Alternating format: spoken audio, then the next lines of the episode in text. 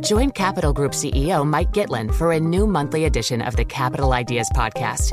It's your look inside one of the world's largest asset managers. Subscribe wherever you get your podcasts. Invest 30 minutes today. American Funds Distributors, Inc.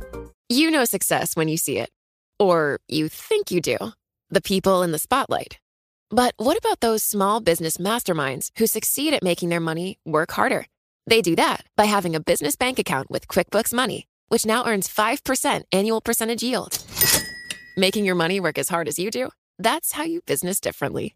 Learn more about QuickBooks Money at quickbooks.com slash 5APY. Banking services provided by Green Dot Bank, member FDIC. Only funds and envelopes earn APY. APY can change at any time. Collaborate for a greener future at the Bloomberg Green Festival, a groundbreaking celebration of the thinkers, doers, and innovators leading the way. From design and culture to technology, science, and entertainment. Hear from inspirational speakers and immerse yourself in climate solutions. July 10th through 13th in Seattle. Title sponsor Amazon. Official airline Alaska Airlines. Get 20% off using promo code Radio20 at BloombergLive.com slash Green Festival. Okay, let's get to uh, our next guest, and uh, we're looking at Goldman Sachs as it prepares for its biggest round of layoffs since the start of the pandemic. Joining us to discuss all this is Sally Bakewell, Bloomberg US finance team leader. Sally, thank you so much for joining us. Uh, now, is this really reflective of the wider industry in, in banking and investment banking, or is it company specific?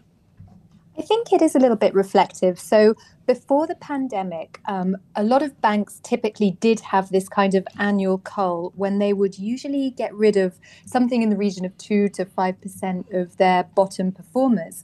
Um, now, because of the pandemic, they put that on hold um, and gradually have started to do it again. And now we understand, we learned that Goldman Sachs is planning to to uh, let go of about several hundred of its staff um, starting from this month. And we can expect, you know, that the, the other investment banks, they've faced similar challenges. They're battling inflation. Um, they have also seen a slump in deal making, in investment banking.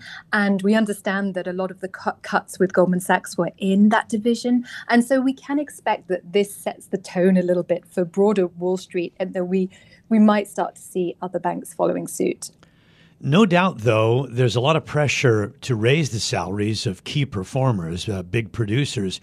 So, are we hearing much about the overall strategy? Is it to sort of hold the line? Because, you know, if you're letting 300 people go and then you're hiring somewhere else and also raising salaries, you might just toe the line.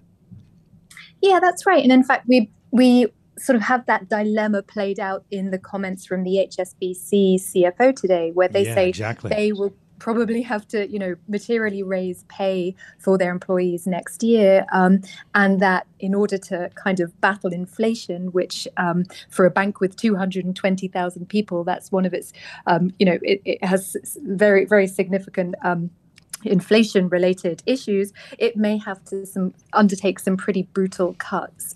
I mean, I think for I, any if you think about that, two hundred and twenty thousand. If you look at the number of people that work, for instance, say at PayPal, you know, you wonder whether HSBC over the next many many years will cut headcount just because it has to. Well, I mean, we're we're probably not quite seeing the magnitude that we've seen in the sort of tech space yet, where you know um, a lot of the companies, not speaking of PayPal here, but they've faced, you know, a sort of crisis of investment confidence, and so they've had to, and they're facing all kinds of challenges, and they, so they've had to make these huge sweeping cuts. Um, I don't think we're we're going to see that with the US investment banks yet. I think they if anything, they'll probably be a bit more targeted in some of their teams. Goldman, you know, we perhaps could have expected a few more to be cut. Um, they telegraphed in July that they were slowing their hiring velocity amid a challenging operating environment. So this number, several hundred, doesn't feel like such a um, significant number. Of course, it may transpire to be to be more, um, but you know the the banks they are facing this sort of inflationary challenge we've already seen them start to trim um, a lot of their mortgage related bankers. Um, and so we can definitely expect to see more. Um, how, however, I mean, that said, uh, you know, uh, CEO Jane Fraser, she did rule out um, investment banking cuts. Um, and, you know, so it might not be that we see these huge swathes and a bit more kind of trimming yeah. around the edges in places. Sally, the thing is that banking has changed. It has a lot more competition from uh, the new economy now than it used to. And that has, of course, changed the landscape because in the old days, banks used to routinely overfire, then overhire, and just carry on with that sort of uh, that vicious circle, if you will. Right, and it's kind of interesting now. I mean, just looking at J.P. Morgan, um, for example, it's just purchased a company, um, a kind of fintech payments firm, Renovite.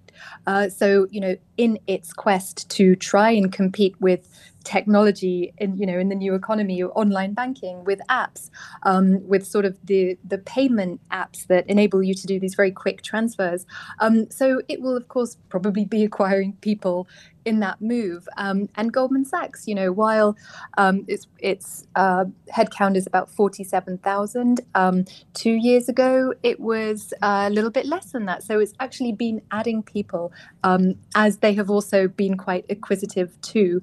Um, so, yeah, the banking landscape now is, of course, very different, and they're trying to compete uh, with sort of the fintech space, but that involves acquisitions, which boost headcount um, just as much.